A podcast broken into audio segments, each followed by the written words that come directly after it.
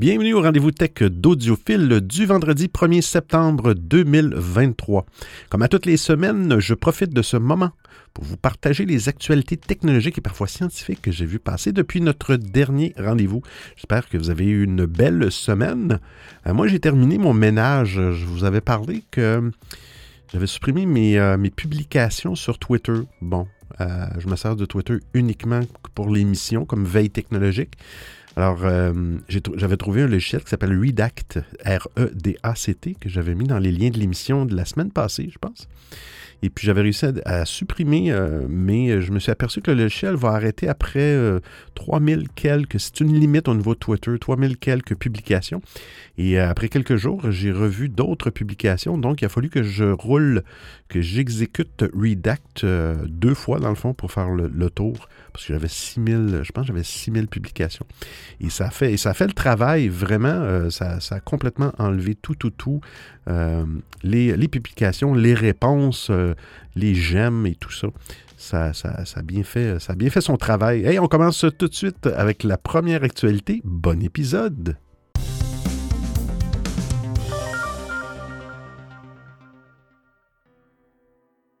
Un problème sur Windows 11.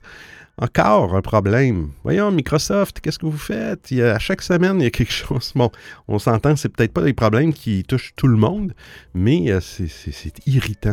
Les dernières versions de Windows 11 et Windows 10 rencontrent un nouveau problème, une difficulté sur laquelle se penche Microsoft. L'entreprise étudie un problème entraînant une erreur dans laquelle l'ordinateur se bloque. La faute au processeur visiblement, alors même que le système ne s'installe plus sur les processeurs non supportés. En effet, lorsque le bug se produit, un écran bleu de la mort, hein, le blue screen of death en anglais, survient. Un message euh, euh, équivoque euh, accompagne cela Unsupported Processor, processeur non supporté en français. Alors même que Microsoft a récemment mis à jour la liste des processeurs pris en charge pour Intel et AMD. Reste que l'entreprise n'est pas certaine de la raison euh, de ce bug. Elle ne sait pas si cela est directement lié à Windows ou à une autre raison. Comme cela était le cas avec un bug touchant le menu démarrer causé par des applications tierces de personnalisation de l'interface utilisateur. C'est pourquoi elle demande des retours à ses usagers.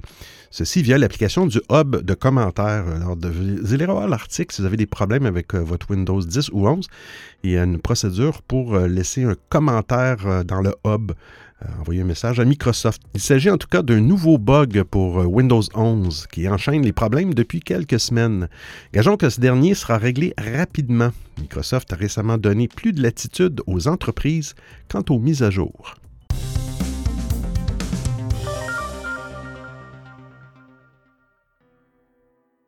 Des changements à venir pour les réglages de Windows 11.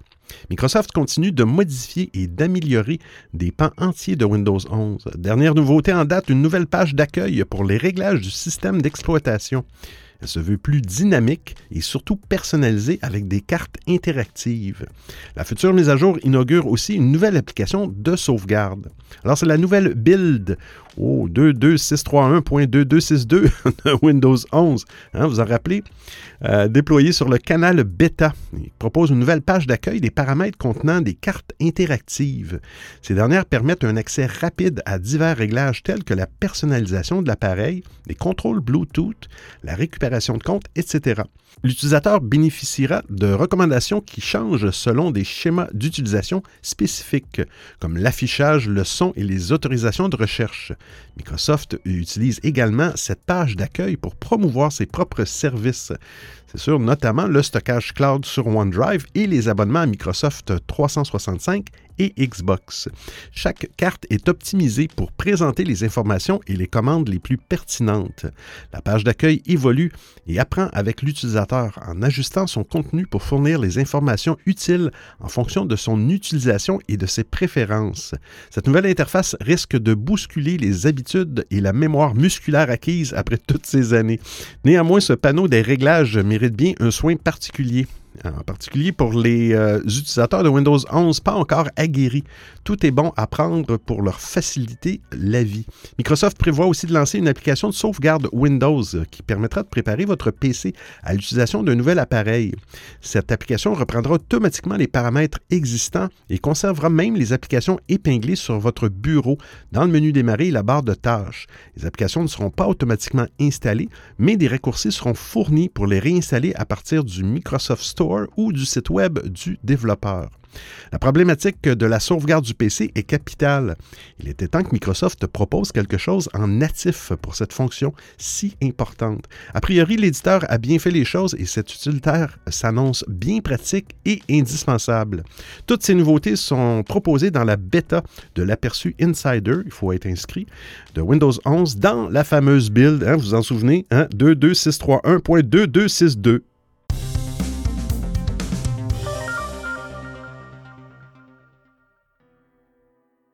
Une faille dans Skype révèle la position de l'utilisateur. Attention au message lu dans Skype, du moins à partir d'un smartphone. Une faille dans l'application mobile peut révéler l'adresse IP d'un utilisateur à une autre personne à son insu. Il suffit pour cela d'ouvrir un message contenant un lien. Apparemment, Microsoft ne considère pas ce problème comme une faille de sécurité prioritaire. Malheureusement, selon un rapport du média indépendant 404 Media, il n'est pas nécessaire de cliquer sur le lien pour que la localisation soit révélée. De plus, l'utilisation d'un VPN censé masquer l'adresse IP réelle de l'utilisateur ne le protégera pas non plus contre cette faille. Et pour ne rien arranger, n'importe quelle URL légitime peut faire l'affaire. Comme l'explique Yossi, le chercheur indépendant à l'origine de la découverte, pour exploiter la faille, il suffit juste de modifier un paramètre de lien. En règle générale, les applications de chat servent de tampon entre les individus sur la plateforme. Le service connaît l'emplacement de chaque personne, mais ne partage pas tout en facilitant la communication. 404 Media dispose d'autres détails sur le fonctionnement de la vulnérabilité, mais le média indépendant s'abstient pour l'instant de les divulguer car la faille n'a pas été encore corrigée Microsoft. Même si la faille n'est pas jugée prioritaire par Microsoft, cette question de la protection de la vie privée reste problématique pour la sécurité, comme l'a fait remarquer un autre chercheur en sécurité contacté par 404 Media. Une adresse IP peut servir euh, à du harcèlement physique ou numérique. Tout individu qui s'intéresse à une personne en particulier peut utiliser Skype pour se faciliter la tâche. Dans des situations dangereuses, par exemple, un harceleur euh, traque sa victime, un agresseur qui traque un partenaire qui l'a quitté ou une personne euh, qui cherche à démasquer un journaliste ou un dissident anonyme, la faille de Skype peut faciliter les tentatives de harcèlement. Enfin, une adresse IP peut servir à confirmer d'autres données relatives à la localisation d'une personne ou à affiner une recherche en cours. Alors, comment se protéger? Faites comme tout le monde. La solution la plus simple, c'est de ne pas utiliser Skype hein, et de basculer sur l'une des nombreuses solutions alternatives. Mais si ce n'est pas possible, il faut faire attention aux messages que l'on consulte dans Skype. Le temps pour Microsoft de livrer un correctif. Cette solution n'est pas idéale, mais c'est la seule disponible pour le moment.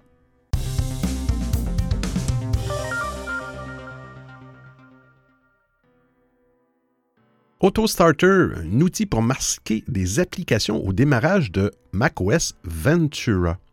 J'ai installé cette semaine, mais je trouve ça génial. Depuis macOS Ventura, il n'est plus possible de lancer une application au démarrage en la masquant. C'était une option offerte par les versions antérieures du système dédié au Mac et son retrait discret n'a pas été motivé par Apple, même s'il semblerait lié à une manœuvre pour euh, tenter de lutter contre les logiciels malveillants. Cette disparition n'empêchera aucun créateur de malware un peu motivé à masquer ses méfaits, mais elle vous empêche de lancer une application discrètement au lancement du Mac. La fonction vous manque sous macOS Ventura ou son successeur, euh, alors euh, Auto Starter, hein, c'est un outil qui coûte à peu près 1 dollar, 1 euro euh, devrait vous intéresser. Cette application se charge de lancer les applications au démarrage, avec l'avantage de permettre de les masquer après leur lancement. Vous pouvez ajouter des applications dans la liste, cocher la case pour les masquer et supprimer ces applications dans le réglage système. Euh, et vous retrouverez un comportement similaire à celui de macOS avant euh, Ventura. Après quelques essais, AutoStarter fonctionne parfaitement. Les applications sont bien lancées avec la session et leur fenêtre reste bien masquée quand on le lui demande. L'utilisateur d'autres options plus avancées à proposer par rapport aux paramètres intégrés du système. Pourrez les afficher en cliquant sur le petit euh, petite flèche en bas à gauche de la fenêtre principale. Comme son nom l'indique, Delayed Start, eh bien, retarde le lancement d'une application après le démarrage de macOS. Cela peut être utile pour ne pas surcharger un Mac et étaler dans le temps le lancement d'applications plus grosses. L'autre option, c'est Aggressive Hide que j'ai utilisé, qui propose de configurer un délai avant de masquer la fenêtre d'une application ouverte au lancement. C'est intéressant pour une app qui refuse de masquer son interface euh, dès le lancement. Euh, j'ai le cas en particulier pour le client euh, macOS de Signal. AutoStarter propose un mécanisme d'export et d'import des réglages afin de simplifier la transition d'un Mac à l'autre. L'application est distribuée sur le Mac App Store, et ce qui veut dire qu'elle respecte les exigences de sécurité d'Apple. Comme j'ai dit, elle est vendue à peu près 1 euro et elle nécessite macOS 13.3 au minimum. Son interface n'est pas traduite en français.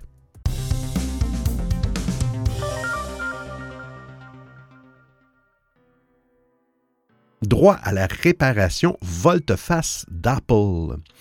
En usant d'un lobbying souvent frappé au coin de la pire mauvaise foi, Apple est parvenu à repousser l'adoption de lois sur le droit de la réparation et en discussion depuis des années dans plusieurs États américains. Le Nebraska a ainsi été qualifié de mec des hackers par Apple lorsque cet État a voulu euh, passer un projet de loi sur le sujet. Constructeur a aussi exercé une pression intense en Californie où le législateur travaille sur une législation similaire depuis 2019.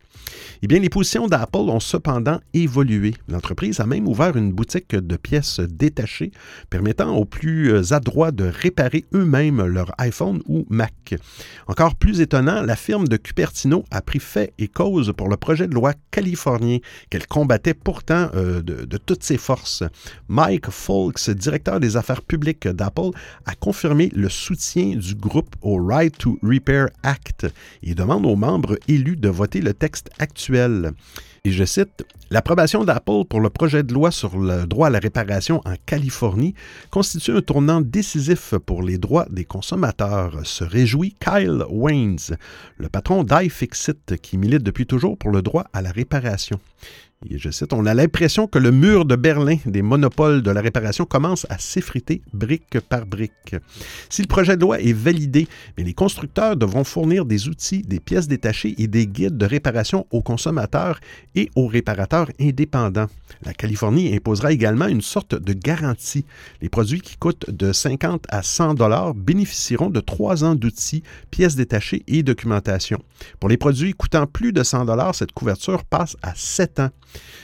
La loi ne force pas à la désactivation des fonctions de sécurité sur les appareils et les réparateurs devront indiquer si les pièces détachées sont certifiées ou non. Apple révèle également que la loi contient des dispositions sur la protection et la sécurité des utilisateurs, ainsi que sur la protection de la propriété intellectuelle des constructeurs. Tout n'est cependant pas réglé du côté d'Apple qui continue de verrouiller les réparations via la pratique de sérialisation.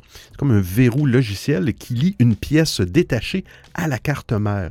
Cela vaut d'ailleurs au constructeur une enquête menée par le parquet de Paris.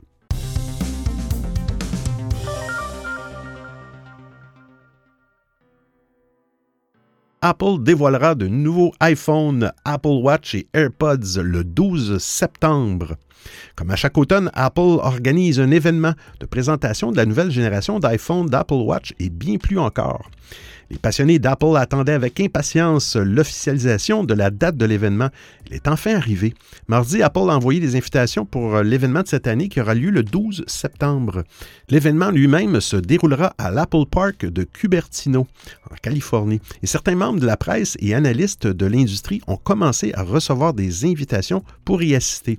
L'événement sera diffusé en direct sur le site web d'Apple et sur la chaîne YouTube officielle, comme ce fut le cas les années précédentes. Chaque année, Apple euh, annonce un thème pour son événement d'automne et l'invitation révèle cette fois-ci un slogan Wanderlust.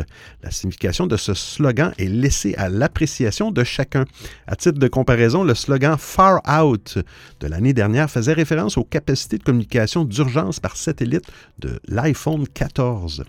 Ce que l'invitation laisse entrevoir, ce sont les nouvelles couleurs de l'iPhone 15 Pro. Le logo Apple représenté présente un dégradé de quatre couleurs, noir, argent, gris et bleu.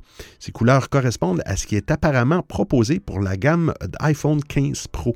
En ce qui concerne l'événement proprement dit, les événements euh, d'Apple consistent généralement en un stream vidéo comprenant un mot de bienvenue de Tim Cook, son emblématique Good Morning, et différents responsables de la marque annonçant divers produits et services.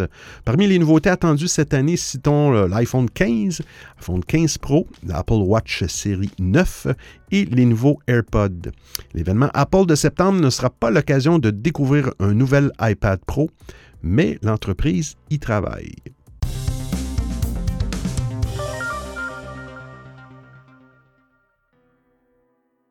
Google dévoilera ses Pixel 8 début octobre.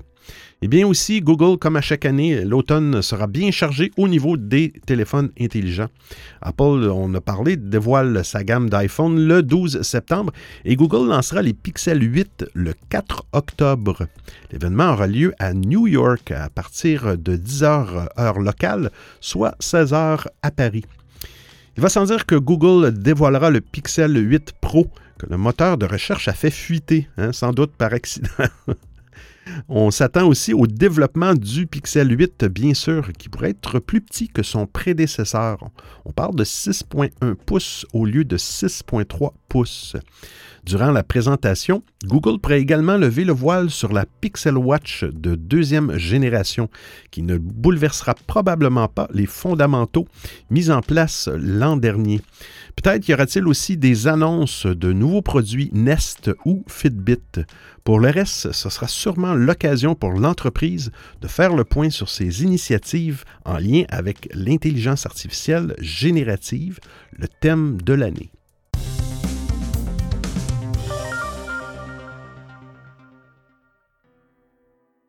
Google Message pourrait déployer les SOS par satellite dans 150 pays. C'est le nouveau terrain de la compétition dans l'industrie du téléphone intelligent grand public, la connectivité satellite. Apple a mis le feu aux poudres avec l'iPhone 14, dont la fonction satellite est disponible en France. Elle permet d'envoyer des SMS d'urgence par satellite, ce à quoi Samsung n'a pas manqué de répondre en annonçant une communication par satellite plus développée que celle d'Apple. Eh bien, c'est maintenant Google qui travaille pour faire de la connectivité par satellite une réalité dans Android 14. Au cours des dernières semaines, des détails ont émergé sur ce projet. L'entreprise se préparerait à ajouter la messagerie d'urgence par satellite à Google Message. En effet, de nouvelles chaînes de code indiquent le fournisseur de services avec lequel la firme de Redmond fait équipe, Garmin. Selon Neil Ramouni sur Twitter ou sur X, des chaînes sont apparues dans Google Message qui mentionnent le nom de Garmin dans ses services d'urgence. Une preuve que la mise au point de cette fonction est quasiment achevée. Vous écoutez le rendez-vous tech d'Audiophile. Meta tire un trait sur Messenger Si vous êtes un ardent utilisateur de Messenger Lite, profitez-en car cela ne devrait plus durer. Ouais, Meta a pris la décision d'arrêter le support de la version allégée de la messagerie de Facebook sur Android. Lancé en 2016, Messenger Lite, tout comme Facebook Lite, a été à l'origine pensé pour fonctionner sur des appareils Android à la configuration modeste. L'application était très légère à télécharger et occupait peu d'espace sur le stockage interne de l'appareil une fois installé. Surtout, elle était bien moins gourmande en ressources que l'application Messenger classique. Si elle se contentait évidemment des principales fonctionnalités de discussion et faisait l'impasse sur bon nombre d'options, Messenger Lite remplissait parfaitement son office rapidement et avec une parfaite fluidité. L'application qui a été retirée du Google Play Store par Meta cessera définitivement de fonctionner à compter du 18 septembre prochain, comme l'a annoncé la maison mère de Facebook dans une alerte affichée à l'ouverture de l'application. Avant de lancer une version allégée indépendante de Messenger, Meta qui se faisait appeler Facebook dans le temps, avait introduit Facebook Lite, qui reprenait les mêmes principes. Et l'une des principales particularités de l'application était qu'à l'époque de son lancement, celle-ci offrait un accès direct à Messenger, sans avoir à passer par une seconde application une aubaine pour les utilisateurs, tandis que Facebook avait décidé quelques mois auparavant de séparer Facebook de Messenger en obligeant les utilisateurs du réseau social à utiliser deux applications distinctes. Finalement, Meta avait réservé le même sort aux utilisateurs de Facebook Lite en enjoignant ceux-ci à télécharger Messenger Lite pour accéder à la messagerie. Et Meta retourne une nouvelle fois sa veste et invite donc euh, les utilisateurs de Messenger Lite à utiliser Facebook Lite pour continuer d'accéder à la messagerie. Si Messenger Lite ne fait clairement pas partie des projets prioritaires de Meta, qu'en est-il pour Facebook Lite? Bien, Meta semble pour l'instant vouloir l'épargner, mais pour combien de temps encore?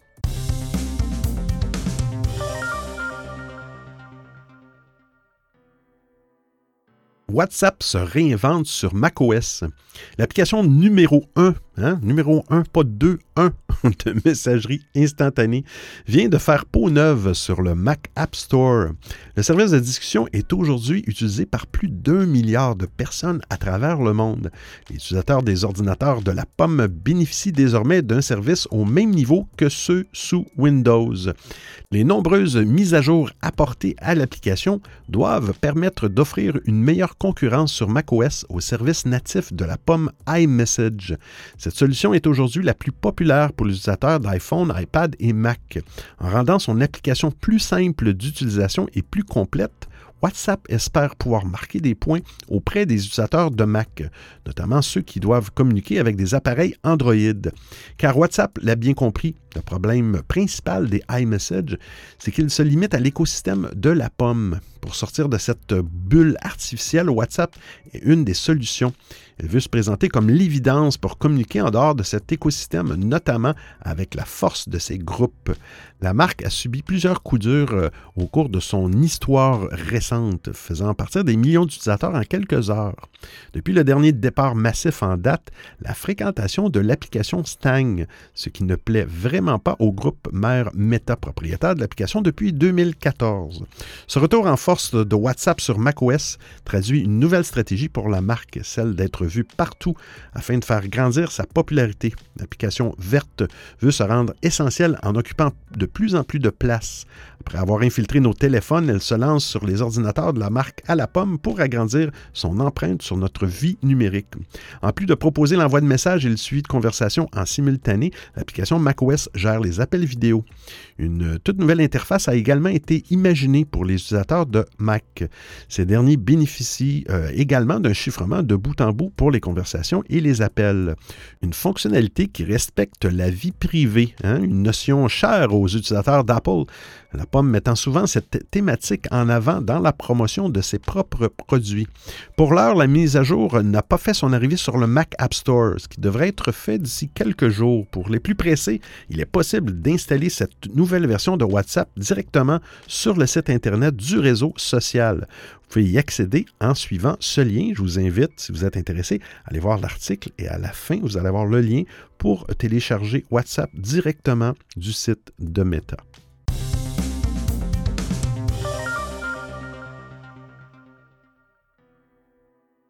WhatsApp, le partage des photos en haute qualité HD ne suffisait pas.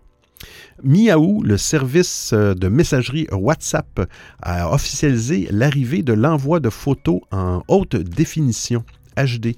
L'option s'ajoute à la qualité standard qui est celle par défaut. Le choix peut être donné entre une définition de 1365 par 2048 pixels, qui est la version standard, et une définition de 2000 par 3000 pixels, qui est la version HD. Je cite, pour les images reçues avec une faible bande passante, il sera ensuite possible de choisir image par image, de conserver la version standard ou de l'enregistrer en haute définition, avait souligné WhatsApp. Sans préciser de calendrier, WhatsApp avait ajouté que la qualité HD ferait bientôt son apparition pour le partage de vidéos. Eh l'attente n'aura finalement pas été longue et le déploiement a commencé. Je cite, la qualité HD est plus claire, la qualité standard utilise moins d'espace de stockage et est plus rapide à envoyer. Indique l'application de messagerie en proposant la qualité HD pour l'envoi des vidéos. En l'occurrence, il s'agit au maximum d'une définition de 1280 par 720 pixels. Les applications WhatsApp pour Android et pour iOS sont toutes les deux concernées. Un bouton HD est disponible lors de la sélection d'une vidéo. De la même manière que pour le partage des photos en HD, le partage des vidéos en HD n'a pas d'impact sur le chiffrement de bout en bout.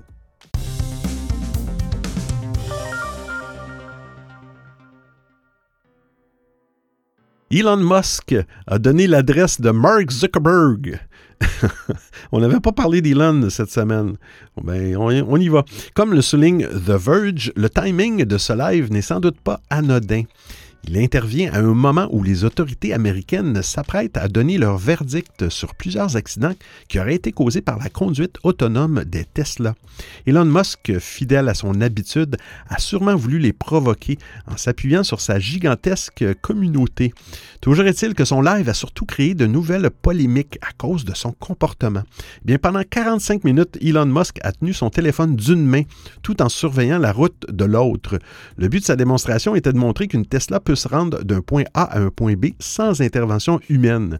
Mais le problème est que Tesla interdit formellement l'usage du téléphone sur le siège conducteur lorsque le, Full euh, Self-Drive est activé. Pire, ces actions sont même illégales en Californie, mais Elon Musk ne crée rien puisqu'aucun policier ne l'a surpris en pleine action. Le live d'Elon Musk est parfois lunaire puisque le milliardaire rigole en plein trajet en raison de ses propres bêtises qui l'amusent.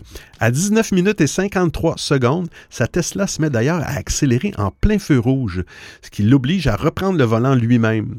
Eh Elon Musk ironise alors sur le caractère bêta du logiciel et remet aussitôt la conduite autonome. Il s'agit du seul problème notable observé pendant 45 minutes. La Tesla s'est bien comportée le reste du temps. En revanche, on ne peut pas dire la même chose d'Elon Musk qui, pour amuser la galerie, a souhaité embêter Mark Zuckerberg. Ses fans rêvent de voir son combat avec le patron de Meta, alors que le patron de Tesla les a fait saliver.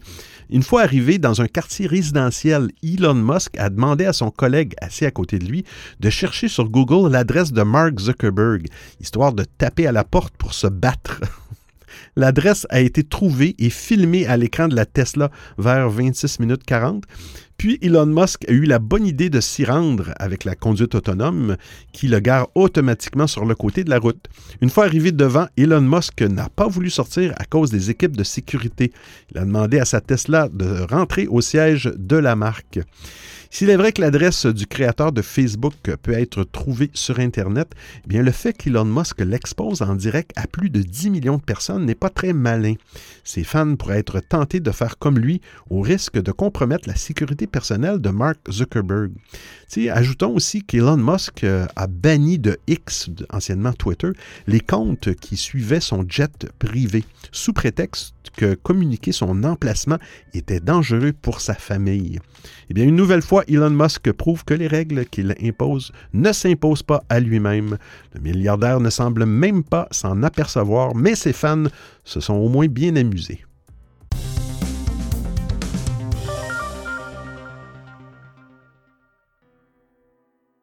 Dropbox ferme le robinet. Hein, je cite autant d'espace que nécessaire. Telle était la promesse de la formule Advance, la plus fournie chez Dropbox. Eh bien là, le service de stockage a annoncé qu'il cessait de la proposer en réponse à des abus et des détournements d'usage. Sont cités pêle-mêle des mineurs de crypto-monnaies ou des clients qui revendaient leur espace illimité. Des pratiques qui sont allées en augmentant ces derniers temps, affirme Dropbox. Et je cite, nous avons observé que des clients comme ceux-ci consomment souvent des milliers de fois plus de stockage que nos vrais clients professionnels. Plutôt que de se lancer dans un jeu de chat et de la souris sur les bonnes et mauvaises pratiques dans l'usage de cette formule, eh bien Dropbox la met au placard. Désormais, la grille comprend toujours une offre Advance, mais limitée à 15 téraoctets à partager au sein d'une équipe de trois utilisateurs et plus. C'est euh, pour 18 euh, euros, 18 dollars américains par mois et par personne. Cette proposition existait déjà, mais elle devient le palier le plus élevé. Pour euh, chaque licence supplémentaire, 5 téraoctets sont ajoutés. Pour ceux qui ne, dépassent pas les 35 téraoctets de stockage par personne, Dropbox ne charge rien pour les 5 prochaines années et ajoute 5 téraoctets pour faire bonne mesure. Enfin, pour le 1% de clients qui a dépassé ces 35 téraoctets. Ils pourront alors aller jusqu'à 1000 téraoctets pendant encore un an, mais Dropbox va les contacter un à un et probablement faire un tri.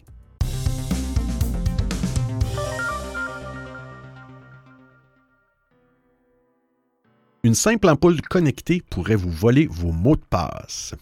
Les objets connectés ont connu une popularité croissante dans les foyers ces dernières années. Électroménager, thermostat, caméra ou lumière, les innovations se sont largement accélérées. Le problème, c'est que leur connexion au réseau Wi-Fi les rend forcément vulnérables au hacking. Récemment, des chercheurs de l'Université de Londres et de l'Université di Catania se sont penchés sur euh, le cas de l'ampoule connectée TP-Link Tapo. L530E, assez précis, et l'application qui est associée. Euh, ce modèle très apprécié pourrait en fait divulguer vos mots de passe. C'est justement parce qu'elle est très répandue dans les foyers que ces chercheurs ont décidé d'analyser sa sécurité.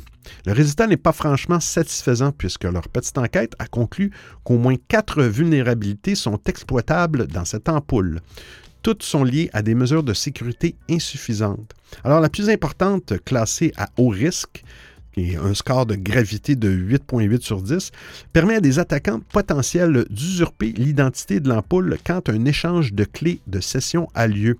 C'est un processus qui garantit normalement que les différentes communications entre l'ampoule et le dispositif de contrôle, téléphone ou tablette, sont sécurisées. Dans le cas de cette ampoule, ce processus n'est apparemment pas assez robuste. La deuxième faille, elle est aussi classée à haut risque, 7.6 sur 10 est dû à la faiblesse du code de vérification utilisé par l'ampoule. Les pirates peuvent alors la décrypter très facilement, ce qui leur donnerait plusieurs possibilités. Contrôler l'ampoule, exemple jour, nuit, euh, surveiller ses horaires d'utilisation ou s'en servir pour organiser une attaque sur d'autres appareils connectés au réseau domestique. Pour ce qui est des deux autres vulnérabilités, elles sont moins importantes, mais restent relativement embêtantes. Le chiffrement de l'ampoule manque de caractère aléatoire et il existe un accès de 24 heures aux messages qui transitent par l'ampoule, ce qui permet aux hackers d'y avoir accès facilement. La faille considérée comme étant la plus risquée peut en effet poser souci. Si l'identité de l'ampoule est compromise sur les réseaux, il est tout à fait possible pour les pirates d'avoir accès à des informations sensibles. Imaginons que le mot de passe de votre réseau Wi-Fi est entre leurs mains. Il leur est alors facile d'accéder aux données de tous les appareils qui y sont reliés. C'est assez inquiétant, mais pour cela, il faut que l'ampoule soit en mode configuration, ce qui réduit un peu les chances d'attaque. En revanche, des hackers suffisamment aguerris pourraient contourner cette défense par la simple désactivation de l'authentification de l'ampoule. L'entreprise TP-Link a été avertie par les chercheurs et celle-ci a promis qu'une future mise à jour du firmware euh, micro-logiciel euh, du modèle de l'ampoule arrivera bientôt. L'idéal pour se protéger de ce type d'attaque est de se servir de l'authentification multifacteur dès qu'une application ou objet propose cette possibilité. Cela n'élimine pas complètement le risque, mais le réduit fortement.